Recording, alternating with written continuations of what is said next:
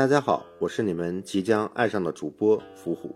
我的播客伏虎说是一档泛医学人文类的播客，十分感谢 Zack 能邀请我参与到主播与师之中。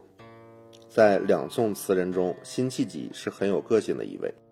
文能提笔安天下，武能马上定乾坤，这是不少人对他的印象，但这话显然不能完全的概括他。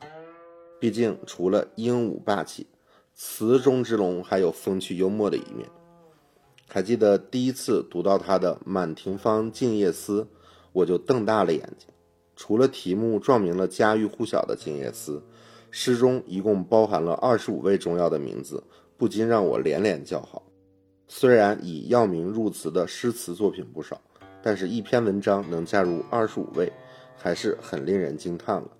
每天接触的中药竟然可以组成这么含蓄深邃的词句，很值得玩味。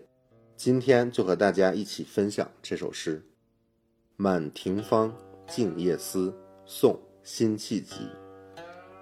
云母屏开珍珠帘碧，防风吹散沉香。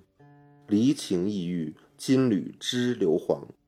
白影桂枝交映，从容起，弄水银堂。连翘首经过半夏，凉透薄荷裳。忆钩藤上月，寻常山野，梦宿沙场。早已亲粉黛，独活空房。欲续断弦未得，乌头白，最苦身伤。当归也，茱萸熟，地老菊花黄。和很多词人一样，好面子的辛弃疾，此词是用妻子的口吻来诉说自己的相思。词的上篇描写妻子思念自己的场景，从云母到薄荷一共用了十三个药名。半夏将过，秋风渐起，吹起沉香。白影桂枝斑驳，这种种景象无一不透露着一股凄凉的意味。他没有正面描写妻子的伤情，而是通过仇人眼中的仇景来烘托，可谓相当高明。词的下篇感情更进一步，由现实写到了梦境。一轮弯月初上，在这个寻常的山夜里，妻子梦见了那个在沙场中的爱人，可是醒来时却仍然执手空房。青粉黛说明爱人不在，他早已无心装扮。断弦难续之恨让他愁白了头，心里苦呢。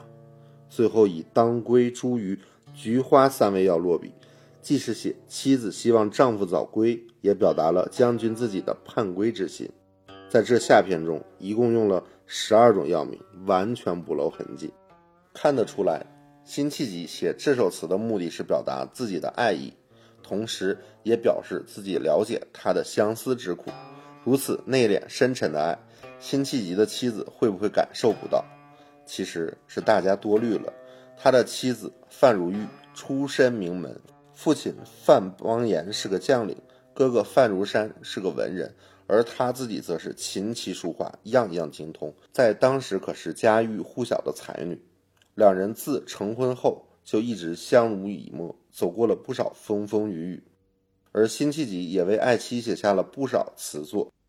都说辛弃疾是个铮铮铁骨的汉子，但在爱妻面前他也是如此温情可爱。